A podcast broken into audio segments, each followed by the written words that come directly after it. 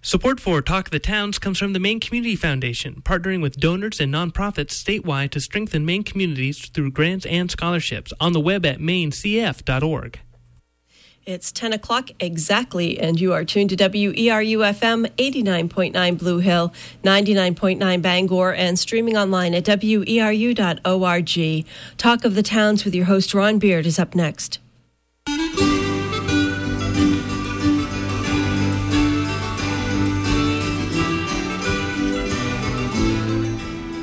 Good morning and welcome to Talk of the Towns here on WERU. We try to go beyond the headlines to make sense of the issues facing Maine communities, to share what works, to seek alternative solutions. Talk of the Towns is produced with support from Cooperative Extension, the major educational outreach program of the University of Maine with offices statewide.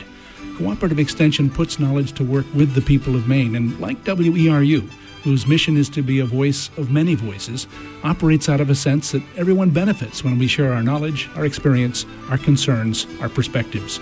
We're about to practice the magic of community radio, in which those of us in the studio and you who are listening create a dialogue that we hope will be of benefit to our friends, our neighbor, neighbors, and colleagues. I hope you'll stay with us for the next hour and talk of the towns. In the 1800s, Maine was a virtual breadbasket, growing, processing, and shipping food to New England and beyond. In those days, the Grange movement championed the cause of local farmers. And then in the next hour, we're going to take up the story of the Grange in Maine and uh, as it kind of begins the 21st century. In places like Blue Hill, the Grange has been revitalized by small farmers and rural residents seeking common ground. And I'm glad to have some folks in the studio who can t- talk about um, the Grange in Blue Hill, the Halcyon Grange. Um, welcome to John Gandy. John is the Grange Master at Halcyon Grange. Welcome to you, John. Thank you. Good morning. And Phil Retberg is a Grange member and a local farmer, and uh, one of the champions of the local food ordinance that was passed um, a couple years back in Blue Hill. Welcome to you. Good morning. And John Tyler. John is helping. Um, as, he's a Grange member, but he's kind of charged with helping with a capital campaign for a revitalization of the kitchen in the Grange. Welcome to you, John. It's good to be here. Well, let's get a start, and and um, many people will kind of recognize the Grange. They've driven um, um, past um, buildings on rural roads all throughout the state of Maine, but they might not be familiar with what happens inside. Um, I think you had a harvest supper um, not too long ago. if if if I were to go into that harvest supper, what would I see? Who's going to take that one? John Tyler? Well, let me talk about it. At the Harvest Supper, which was the kickoff for our capital campaign, uh, we served in excess of 100 guests, probably closer to 120. We prepared food that was provided by local farmers. We had uh, we had a hanging pork. We had all the vegetables contributed by local farmers, and we served that food by volunteers from the Grange. Everyone had a wonderful time, and at the end of the dinner, we had a auction of, of items that were contributed by local businesses, and we used that uh, money from the auction to begin our effort to raise money for this capital campaign to renovate the kitchen. So local food, local people, um, kids. Would kids have been there? Absolutely. There Uh-huh. were children serving the meal, and there were chur- children attending the meal. So there were lots of kids there. We also had a guest band coming from Ellsworth to play some Celtic music. So everyone had a wonderful time. Great. And so um, the harvest supper was kind of, kind of an uh, extraordinary kind of thing. How often would the Grange be used in the rest of the year?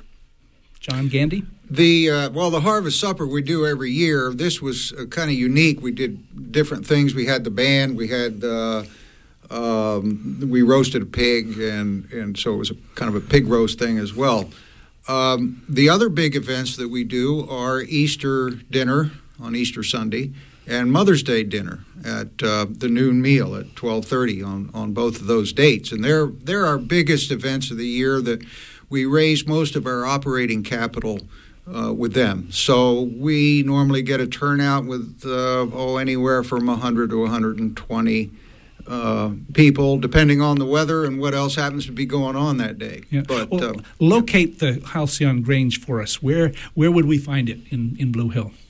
Well, it's on Route 15, uh, Pleasant Street in North Blue Hill, um, about a mile below the uh, Penobscot town line. Hmm. And you know, we're going to talk a little bit about the history. Do you have a sense of, of why that location um, for a grange um, happened? It's it's over 100 years old. That was the center of farming. Probably. It was the center of farming in that area. Right. It, it, was in a rural area. It was outside of town. Um, there were other grange halls. Uh, there was one in South Blue Hill. Of course, there was one in Sedgwick and um, and other towns around here. But that was really the center of the farming area north of Blue Hill, from uh, uh, and not only Blue Hill, but but but Penobscot, Penobscot right. and uh, and on up. Uh, that being one of the most fertile areas uh, I guess, in the state. Um, uh, and so eh, on the life on the farm was back then, back when the Grange was started, was life on the farm. There wasn't anything else. There was no uh, decent transportation to go anywhere else for any other events. Um, so in the uh, actually it was right after the end of the Civil War in the mid 1860s that a gentleman named Oliver Kelley, who was an employee. Well, he had been a farmer and he worked for the Department of Agriculture at that time. And he was sent on a tour through the South to observe um, their farming situation. Not plantation type farming, I think, but uh, but the small farms, and he was completely appalled by the conditions he found, uh, the farming practices that he found. So when he got back to Washington, uh, he and several people were sitting around talking about this and trying to decide what they could do about it or do to help.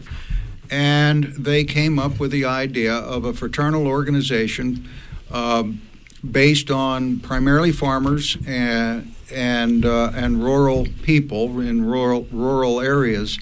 So in 1867, they actually formed the Grange, which the official title is the Patrons of Husbandry husbandry. What's it's an interesting term. Where does that come from?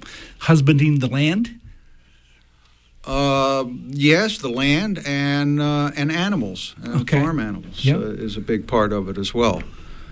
So you had this this um, sense that um, farmers needed a a place and an occasion to have a social life. That was the beginnings of it. That was that was one of the uh, uh, objects in the beginning, and uh, it very quickly developed into a political um, action organization where they got involved in uh, advocating for farmers' interests uh, and and took on the railroad monopolies, the uh, grain storage monopolies, and tried to get some uh, regulation of, of those industries because they and banks as well uh, because they were just uh, charging exorbitantly high prices to, for the farmers to get their produce to market, for storage of grain, for things like that. And the mar- farmers were a bunch of independent uh, folks and and had no cohesive organization where they could get together and and stand up for their rights and and and their um, so that was just just before the Gilded Age that we refer to in history. Are there some parallels going on now? we might say that. We might say that. Uh, yes, uh, there probably are. As far as what the Grange is, is trying to do, uh, um, what the, the advocating that we're doing is really trying to educate our legislators and um, and as opposed to uh, private business that may be, you know, like the railroads, what the railroads mm. had been doing, just had a free hand in back in those days in the 1870s for acquiring land and rights of way and things like that, and and setting their rates for for produce. But what we're trying to do now is, um, you know, the government has passed laws relating to food safety issues. And that's certainly an important thing to do when you have big, uh, huge agricultural organizations, meat processing on, on a huge scale, the big corporate level uh, things, and, and uh, chicken production, for instance, in the uh, just unbelievably bad conditions that are just ripe for um, uh, disease and, and that type of thing. So there needs to be some regulation along those lines. There also needs to be a distinction made between that kind of farm operation and our local farmers who we know, we're friends, we, we observe what their, their processes are, and, uh, and, and there needs to be a, a, a, better understanding of the fact that some of the uh, regulations and requirements placed on big agribusiness is not appropriate and not necessary for mm. small farmers, and in fact will destroy our small farms mm. because it just becomes too expensive. Mm. Phil, you were part of the the uh, group of younger folks that came into the Grange. Um, what what what did you see when you came, and what kind of led to some of the um, other folks around the area, both farmers and, and other rural residents, uh, kind of rejoining and, and getting involved?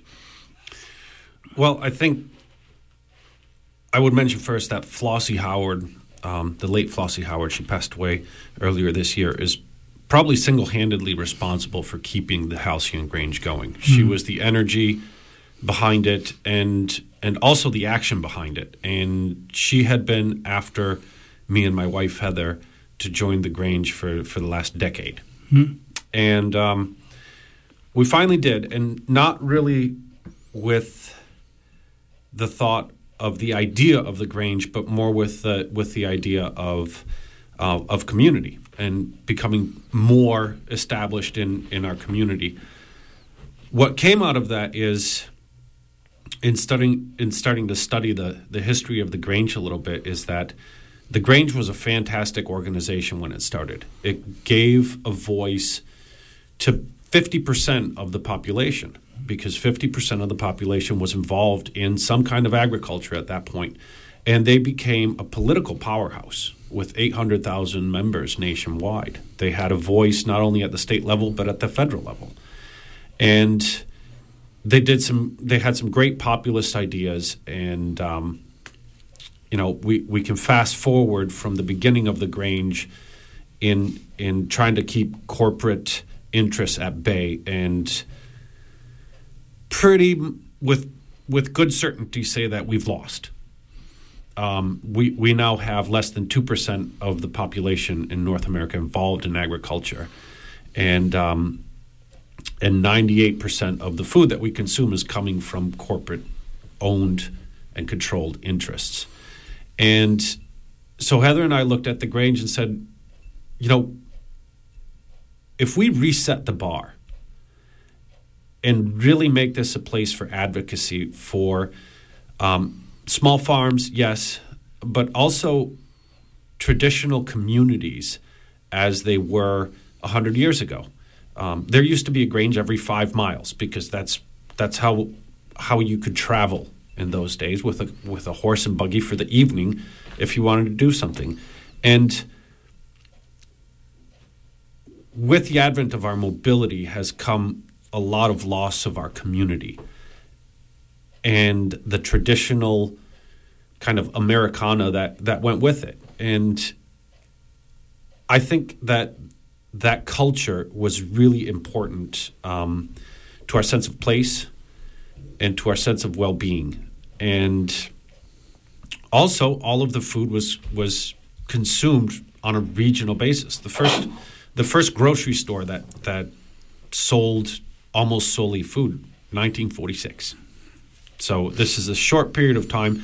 Before that, the food was in pantries and on farms and in small town stores. And I think there was a lot of wisdom to that system that we're missing with our with our mass production consolidation. Mm-hmm. How did how did you get involved in, in farming and, and describe your farm? Um, so my farm is a pasture based livestock operation. Um, our our main thing is dairy. Mm. Um, so we hand milk six cows, and we sell whole milk and skim milk and cream and yogurt, and um, and then we also raise beef and hogs. Um, we do about thirty hogs a year, and we also raise some meat birds. Mm. we do a lot of different stuff, kind of try to cobble a living together. Right. Um, and and it's very much farming like it was done 100 years ago. except that we have the benefits of of some huge technological advances like portable electric fencing, water lines, electricity that you know we're tied to the grid all the time, mm. and and so it does make it so that we can manage our little ecosystem that is Quill's End Farm a lot more efficiently mm. than both uh, John and um, uh, I think uh, uh Phil, you, have t- talked about Flossie being the influence. Who else did Flossie get to kind of join the Grange, and who's who's joined other farmers, for instance? Um, who's come into the Grange in Halcyon Grange? Um, We've had an interest stimulated by our interest in developing a commercial kitchen by young farmers that want to finish their product. They'd like to have an incubator to be able to develop new products and they can't afford to establish a kitchen to the standards that requires licensure in the state of Maine. Uh, as individuals. As individuals. Uh-huh. Yep. And would very much appreciate a communal facility where they can do that. So, John, you, I mean, uh, Phil, you kind of did a survey of some of those folks to ask them, well, what kinds of products would they be interested in doing? What what support would they need? Tell us a little bit about that. We did. We did a survey, um, not this last fall, but the fall before that, and and that was an initial survey to kind of see if we should go forward with this. And and we had um, 20 people fill out the survey, and from rendering lard to separating honey, hmm. um, baking, and cookies, and so there was a lot of interest from from not only farmers, um, but also entrepreneurs that want to, on a small level, um, be able to move into the marketplace with without you know, putting their head on the chopping block, if you will and I, I, think this community kitchen would would do a lot towards um, not only helping them out, but helping seasonal enterprises such as catering. You know, it would be a lot a lot more expensive to keep a commercial kitchen year round for the three months worth of catering that you can do. Mm, mm. But with this, you can move in, move out, and, and it would really help people out. So you had the, the original building. Um, you began to discover that there was a new need where did it where did it um, kind of come together to create a commercial kitchen? How did you kind of come up with that? Well, a year and a half ago, we did a feasibility study to see if this was an effort that should be pursued.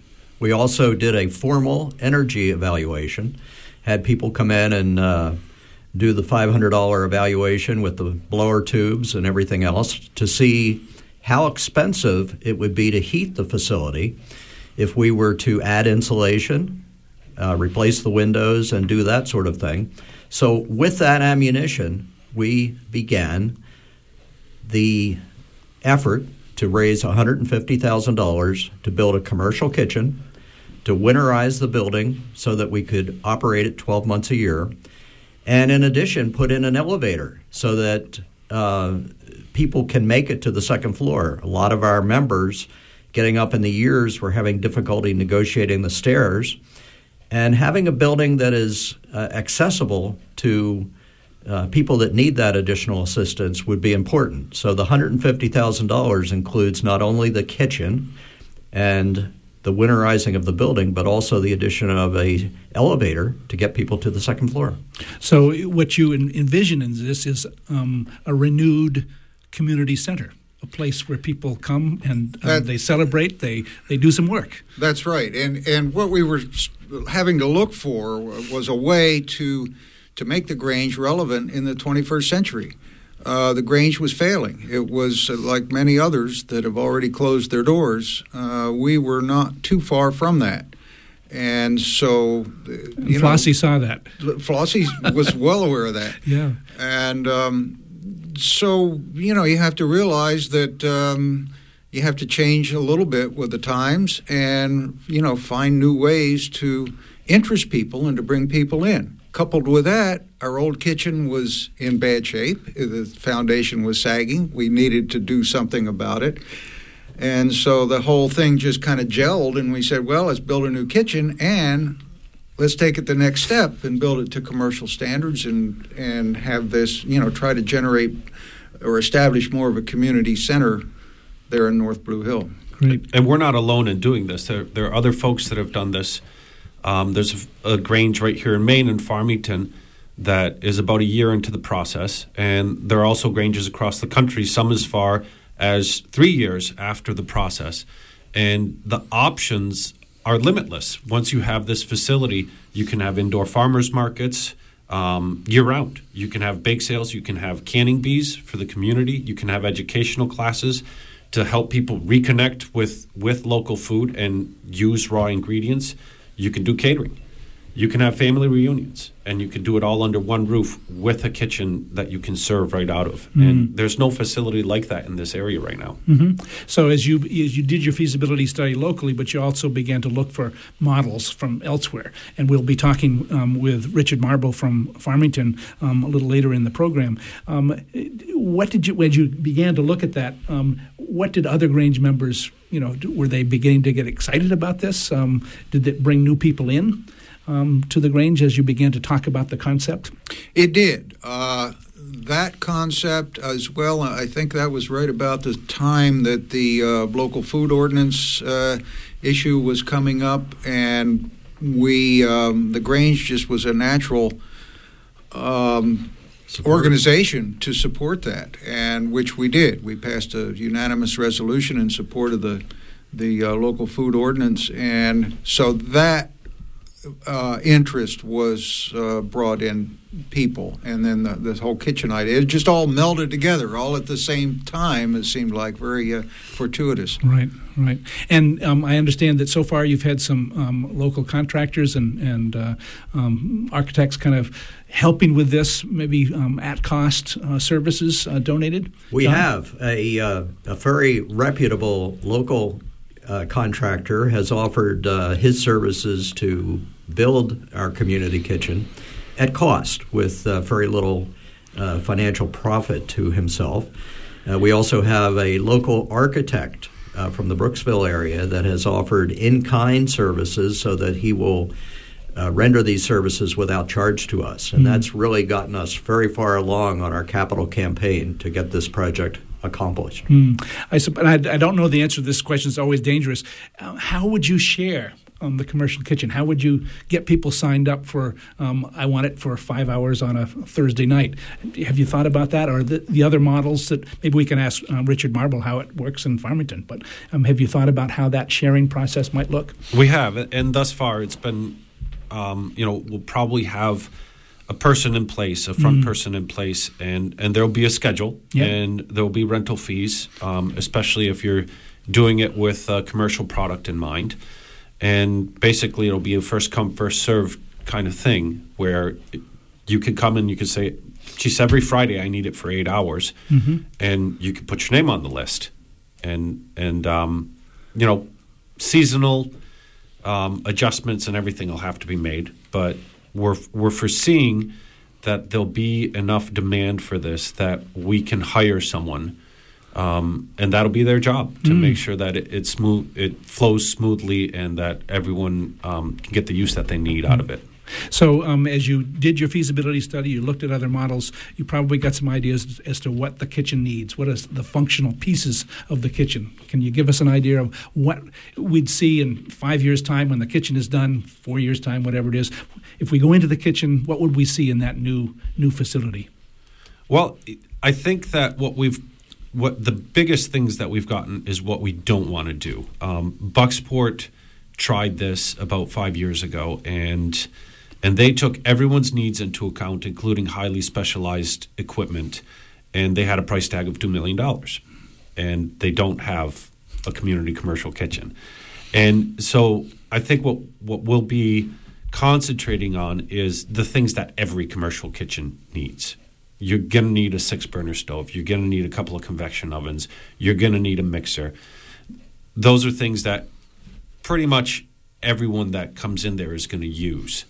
And um, highly specialized equipment is just going to have to be the realm of the producer. Freezer, um, refrigeration space. What? We've been talking about not only um, freezer and refrigeration space, but storage too. Um, So that that's something that in the future, underneath um, the kitchen in the cellar space, might become a viable option, so that folks could actually root cellar their stuff. Mm. So as you as you um, look ahead, you've got um, kind of this um, little bit of a business model for the Grange in this particular operation. Um, will that also attract new Grange members? Are there other things that you're thinking about that will attract and kind of revitalize the Grange besides the kitchen? That's our biggest desire because mm-hmm. you really need a volume of people to run an effort like this successfully. Mm. We do have a person hired as an administrator uh, for the capital campaign, and she is very interested in potentially helping us to run the program once it's in place. She's a person that uh, uh, educates her children at home, has some time at home, and this would be an ideal opportunity for her. So she's trying out the Grange, and we're trying out her during mm. this uh, period of raising money uh, for the project. Mm-hmm. Great, and and um, the the social aspect is, as you said, you have um, a number of, of, dinners that you put on, and you you raise money for the operation of the Grange. Um, are there other social a- aspects of um, country life that, that you're trying to revive or um, bring people together? You said you had music at the last um, thing. Do you do concerts at the at the Grange? We haven't yet. Uh, that's certainly a possibility. Um, a number of years ago, we did a uh, uh, an ice cream social for just mostly people in North Blue Hill. And uh, that was in February. I think that was Flossie's idea. She brought that together. It snowed like crazy. We thought, oh my God, nobody's going to show up. And the place was packed mm-hmm. in this uh, howling blizzard outside, and everybody had a great time. Well, it goes back to Phil's n- notion of a Grange every five miles. When you're having to drive 20 yeah. miles, you might think again. If you've got to go five miles to get to something, um, that's a different prospect. Yeah. That's yeah. true. So, the um, the Grange, I mean, traditionally has been has focused on uh, not only the social aspect but but leadership development, um, educational um, programs and uh, things, not only for the Grange members but for the community.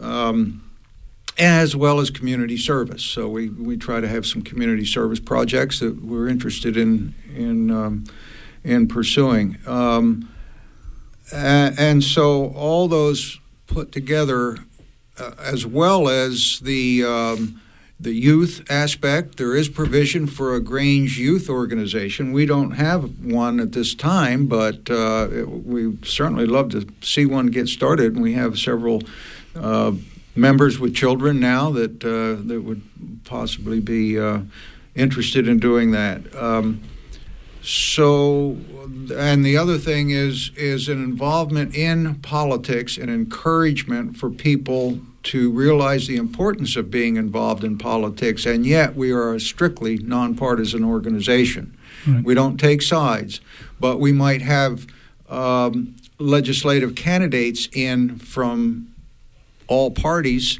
at different times to to to give a talk. Great. We also do things like uh, we co-sponsor uh, a, a, farm panel discussion with Blue Hill Heritage Trust.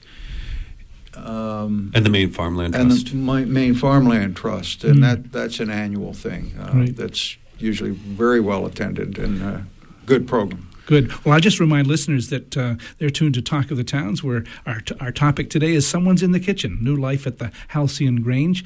Um, in the studio with us, we have John Gandy, who is the Grange Master, Phil Retberg, who is a local farmer. Um, name of your farm again? Quill, Quill's End. Quill's End, and uh, um, also active in this campaign, and John Tyler, who's a Grange member and, and part of the capital campaign for this um, community kitchen that's that's being developed at the Halcyon Grange.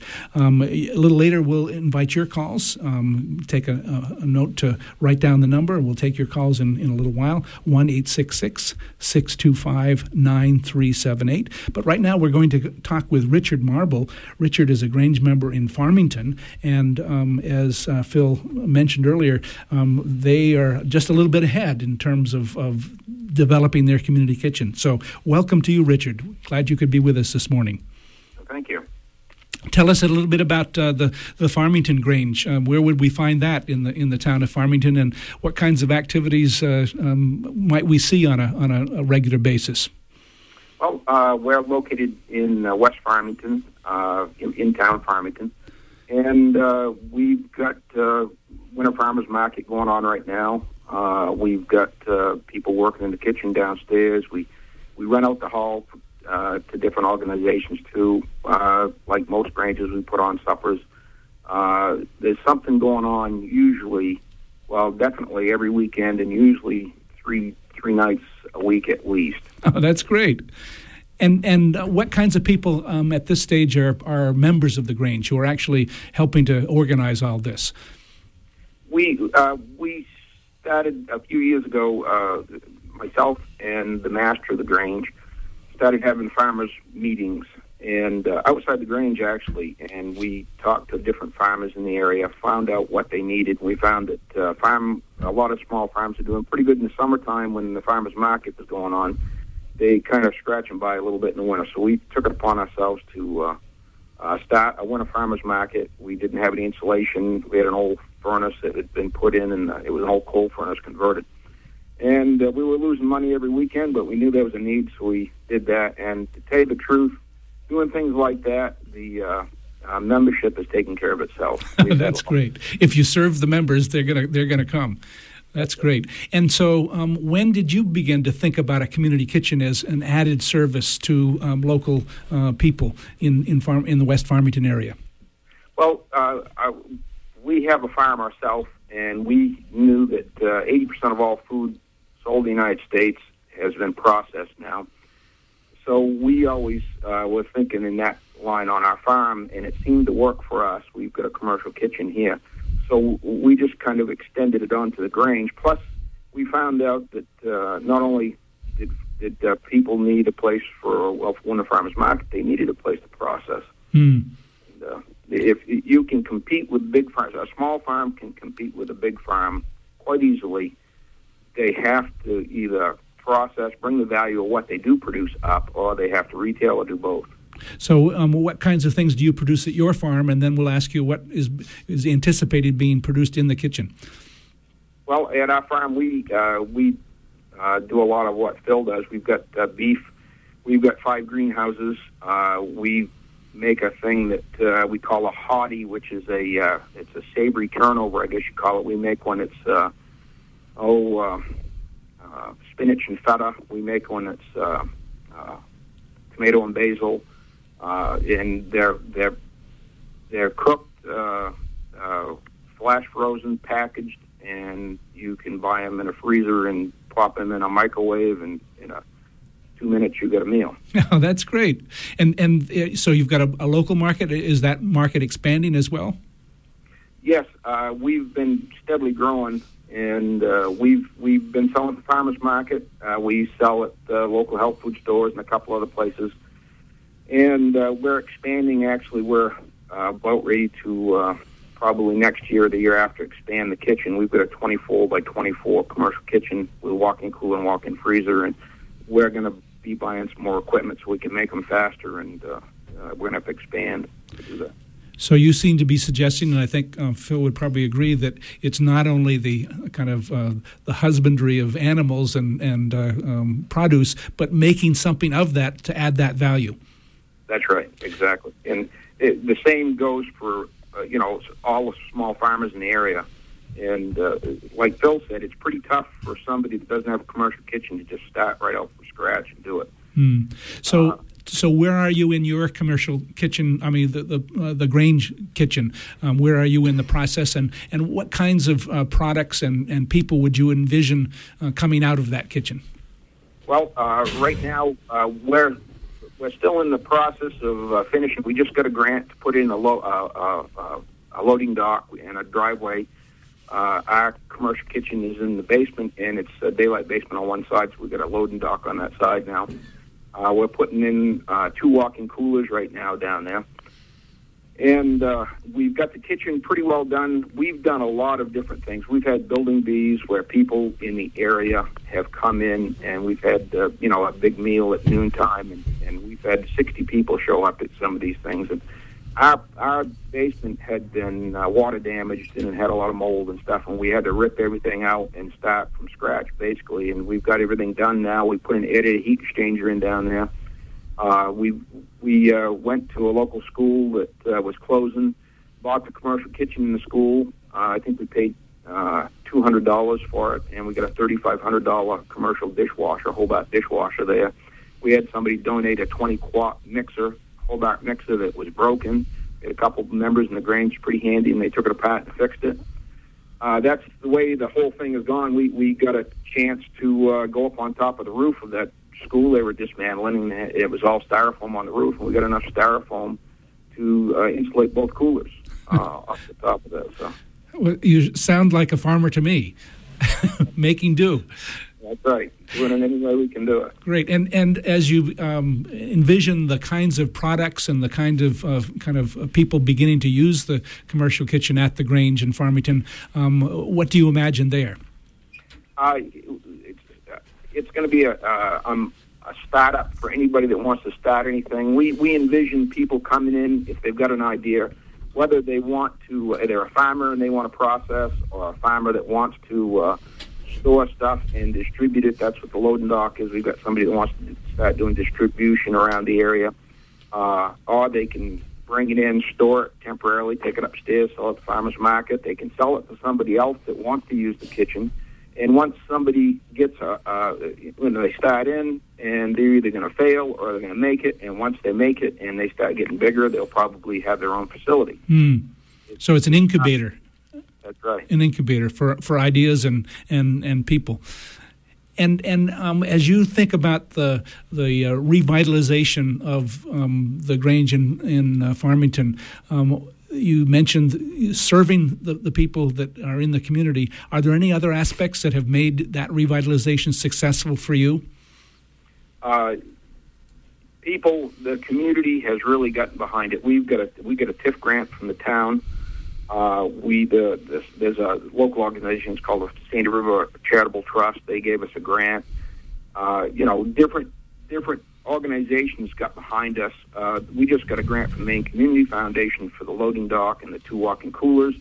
AVCOG, with the Androscoggin County uh, uh, Valley uh, Council of Governments, uh, is a nonprofit. The Grange is a nonprofit, but we're not a 501c3, and a 501c3 has to hold the funds and Uh-huh. have Yep. to hold the funds for us and, and help us, uh, you know, with that part of it. And they're not charging us any fee at all to do it. And that's just the way people are. They they want to see this happen. They want things to happen in this direction. Oh, that's great. Any any words of advice for uh, your colleagues here in in uh, Blue Hill, or perhaps other Granges who might be Grange members who might be listening to the program? Uh, Words of advice in terms of of the commercial kitchen aspect.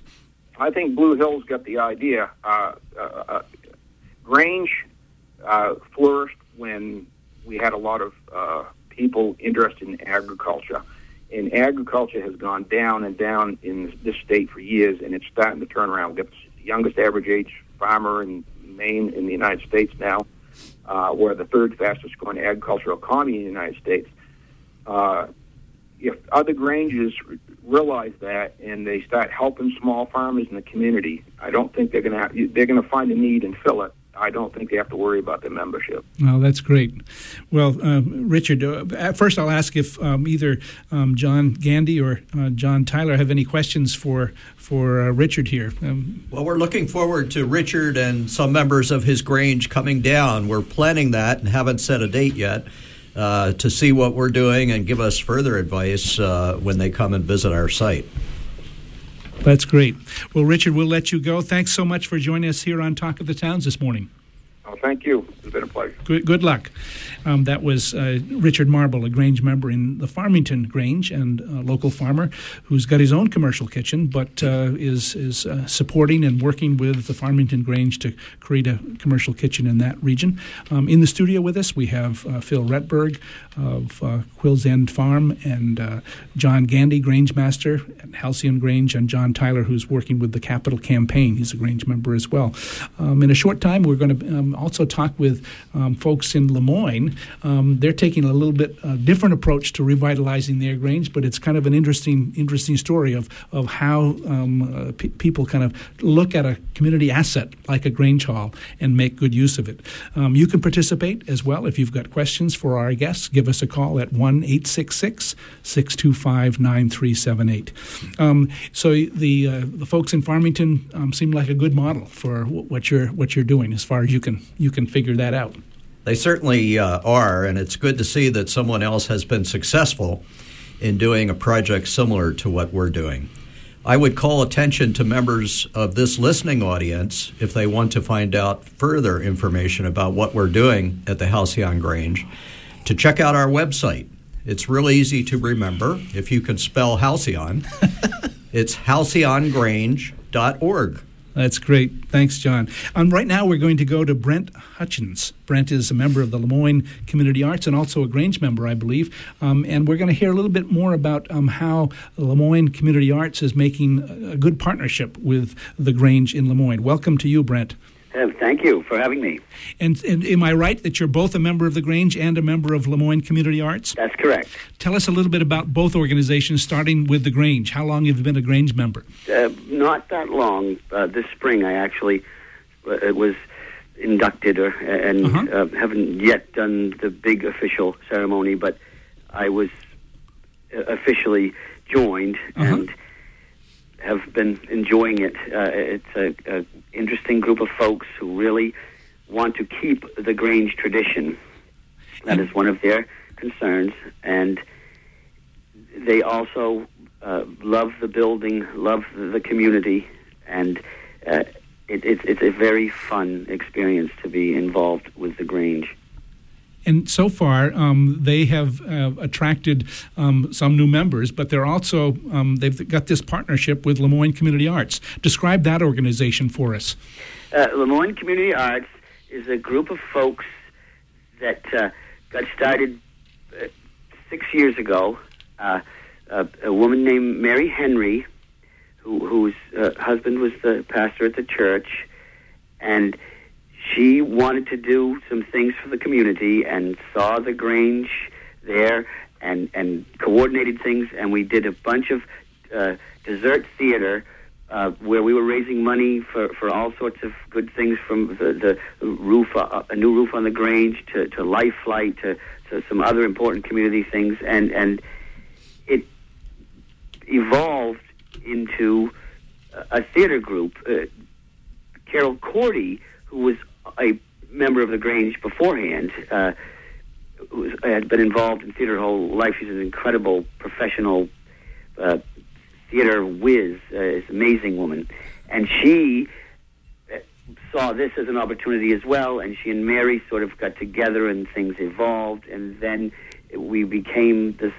little group called Lamoine Community Arts, and the people in the Lamoine area have been just incredibly supportive and outgoing and a wonderful group of actors and, and people interested in all the aspects uh, of theater.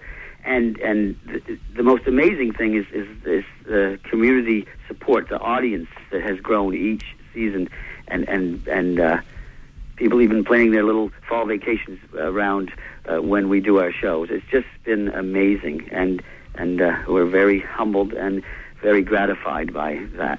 So you you as a as an arts group um, needed a place to both rehearse and and put on your productions. The Grange um, was looking for ways to um, uh, add a little bit of income to support the the building. It seems like a great marriage. It certainly is, and it was a, an evolution uh, more than just a, a pure uh, business relationship. But they are our landlords, so to speak, and they are very uh, invested in keeping the Grange the Grange, and and this is an area where they're somewhat cautious uh, around our, uh, you know, big goings on in all of our uh, uh, theater. Uh, it's interesting though because the Grange has been uh, involved with theater since the beginning. There's always a stage. There's always been community theater. Even Linwood, the master of our Grange, was in the theater. Uh, uh, years ago at, this very Grange. And, and, it seems to be one of the places that you, as I recall the story, one of the places that you kind of came together was that folks from Lamoine Community Arts really helped with the Grange suppers. That uh, is happened as well. Carol Cordy, once again, was the, the, the driving force behind that because she's a member of the Grange and uh, our fearless leader at Lamoine Community Arts.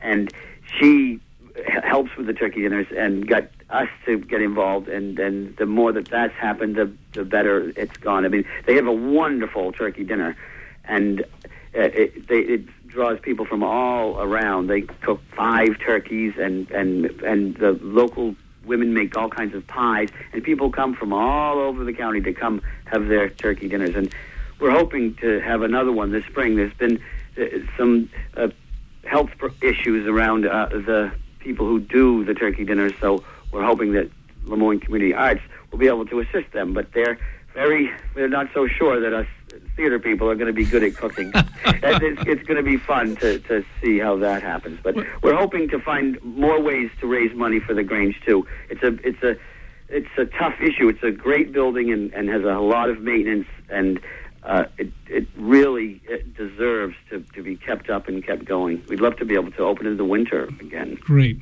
Well, Brent, thanks thanks for sharing that story. I think it's a another um, great story about how a community looks at its assets and says, how can we support those assets? How can we make them um, vital? And uh, you've got a great story there. So thanks for sharing it with us. Well, thank you very much for letting us. Brent Hutchins, both a, a, a, Grange member and part of Lamoine Community Arts, a great um, partnership there. Um, so I think it's your turn now. Um, listeners, if you'd like to give us a call, perhaps comment on our conversation, Someone's in the Kitchen, New Life at Halcyon Grange, uh, give us a call at 1 866 625 9378. I suppose that in any organization um, that's 150, 190 years old, something like that, there's, there's um, this question of bringing new people in, new ideas. Um, has there been much resistance um, to the idea that you're going to have new members come in that might not be that traditional Grange member? Well, there has been a little bit, um, and that's bound to happen, and it's certainly understandable.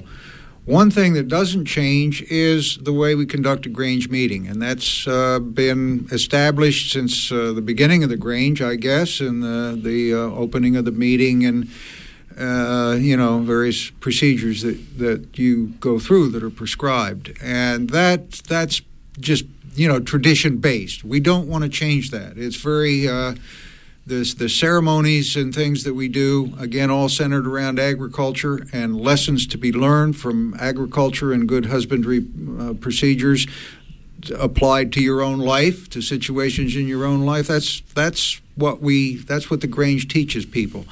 And so everything we do in our, our procedure, our uh, meetings, and um, little initiation ceremony that we go through with new members, that doesn't change. Uh, and speaking of that, when, when you say that to somebody, a lot of times they'll get nervous and think it's going to be oh, something difficult or um, embarrassing or whatever the case may be. And uh, I will tell you that it, it, it certainly is not that way at all. The to join the Grange, it's a matter of filling out an application and paying a five dollar application fee.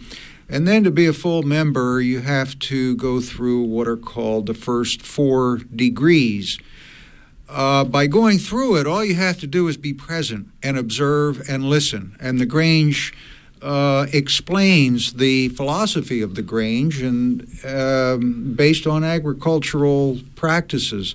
The first degree uh, takes place in the springtime when you're thinking about preparing the fields for planting and doing the planting and um, that type of thing. The second degree is is the summer, and then you the third degree is the harvest, and the fourth degree is wintertime when you put the fields to bed and you enjoy the fruits of your labor, basically, and it's symbolized by you know as you develop, a person develops and grows into old age.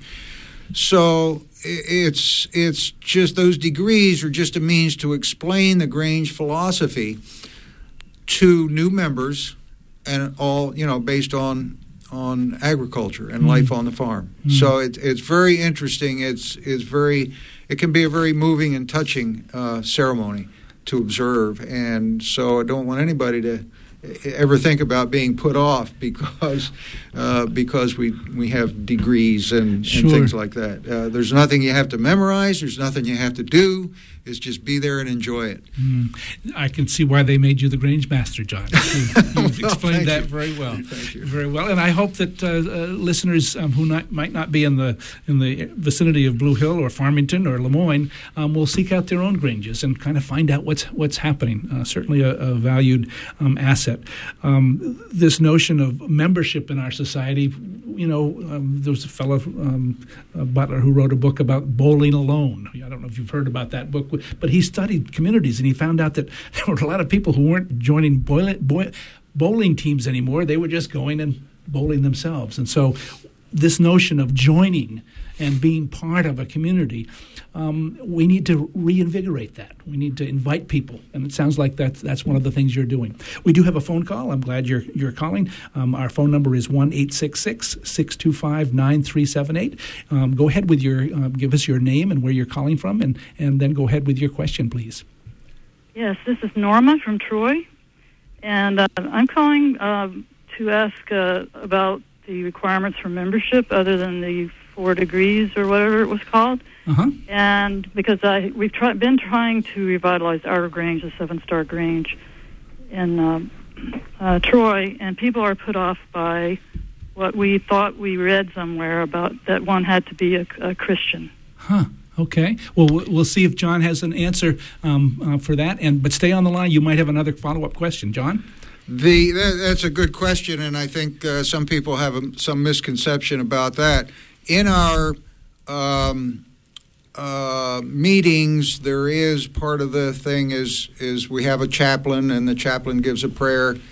It's it's more of a a belief in a higher being, a, a belief in God. Uh, the God of nature is mentioned a few times there is no mention of Christianity per se or any other re- specific religion. Okay, uh, I had I don't remember when I had thought that was true, but um, yes, and it was helpful to have the um, because I was going to ask if they had ch- changed anything in the rituals and, and uh, things.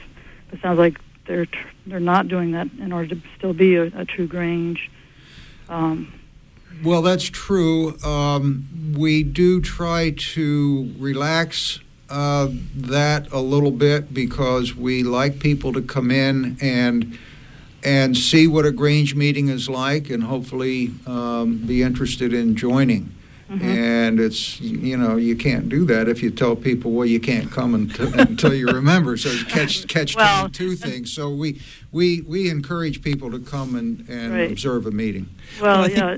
I think yeah, if I could get some information, you know, the um, a copy of the form or something like that, maybe. Uh, I don't know. We're we're just about ready to give up on uh, being able to. Well, let me let me direct you to okay. the halcyongrange.org site. Yeah, I, I, I, got that. That I mentioned earlier, because yep. on that site is a connection to the state organization. And if you go on the state, if you just link mm-hmm. to the state, They'll tell you all about membership requirements and send you a form. There's okay. also a link to the National Grange, so you can find out about all the things that uh, John Gandy has talked about. Right. Uh, the organization, which has existed for 150 years, you may be mm-hmm. interested in a lot of the history. So that's a good yeah. site to get some information. And that that's where I'd encourage you to start is is with the history of the Grange because, right. like any tradition. Um, we're looking at it now 150 years down the road and right. and we may think it's a little strange or we may think mm-hmm. It's a little christian um, but all of those things have reasons there are reasons why they were implemented in the first sure. place and, and when the grange was fighting the railroad monopoly um, they actually needed a level of secrecy within the Grange because the railroad monopolies would, would try to send people to infiltrate them. Ah. Remember that they were a huge, yeah. huge political force with 800,000 members. And so, so those are carryovers um, from what you know we consider yeah. a bygone age, but but they're really important to the history of the Grange and keeping mm-hmm. that thought alive. Well, Norma we'll say, don't give up. Um, keep yeah. trying. And it sounds like there's there's members here who would would uh, t- take your questions yes. um, offline um, through the website. So Abs- absolutely, right. yeah. Yes. We, we, look forward to helping. Thank yeah, you, Norma. I, if I could have one slight more question about your grants. Um, yes, go have, ahead. Um, our church. Uh, the um, Troy Union Church is was on put on the National Register. I mean, entered in for it the same day as the Grange in our town, and um, we really. Um, it sounds like uh, churches have a really hard time getting grants. uh, we could do. We're, we're trying to get it. We have to have earn a eighty thousand dollar grant uh, match for the grant. And um, anyway, I had read somewhere that the Granges were getting USDA grants, or churches were getting USDA grants if they had feeding programs. Hmm. Or some kind of Norman. That sounds like i I'm looking at faces. That sounds like a question that we're not going to be able to answer here. Okay. Um, but um, But I'm trying. encouraged. I'm encouraged that they're getting they're getting some help through, through Maine Community Foundation, which is is it the grant that we're getting at the church. Right, and I think that they they um, will will assist you. Um, so perhaps contacting them. I think we have a couple other phone Okay, calls. thank so you. thanks very much for your call. Thank you very much. A good program. Um, we'll take another phone call. Go ahead with your question or comment, please. Hi, uh, this is Rita from Canaan, and Mike, I guess it's more of a comment and probably coming from a place of ignorance. However, Great. it kind of piggybacks on the previous comments uh, about the language. It's, doesn't it come straight out of the Southern racist master overseer concepts? I mean, isn't that what some of the language is still used as? And I know you're trying to keep a tradition alive, but it doesn't seem like it's Well, I think I think. I think that on on the surface, um, you know, you can take those terms and and now we have um, more of a cultural bias against them. The Grange actually was a very progressive organization. Way before women's suffrage, the Grange set aside um, positions specifically for women.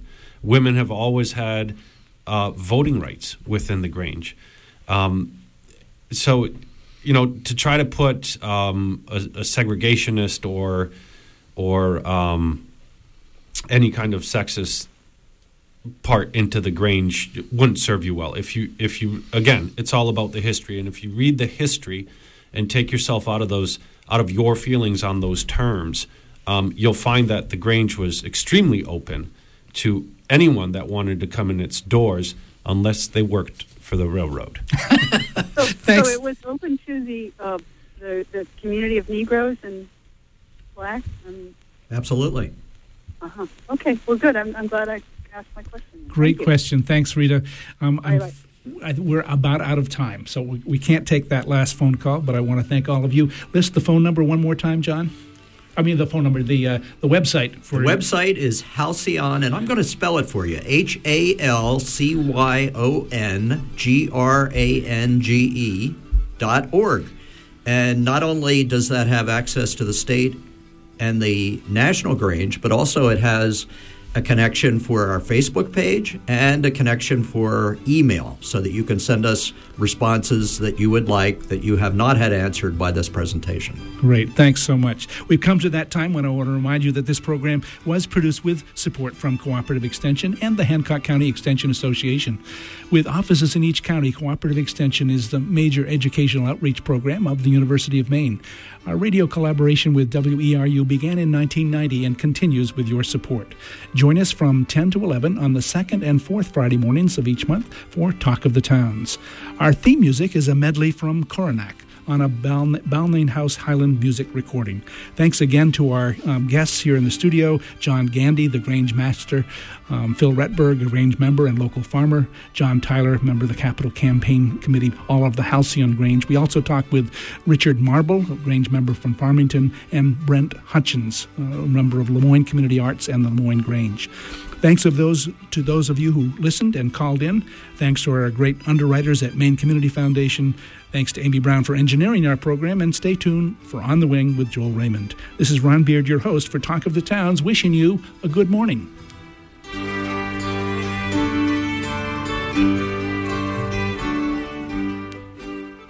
Support for WERU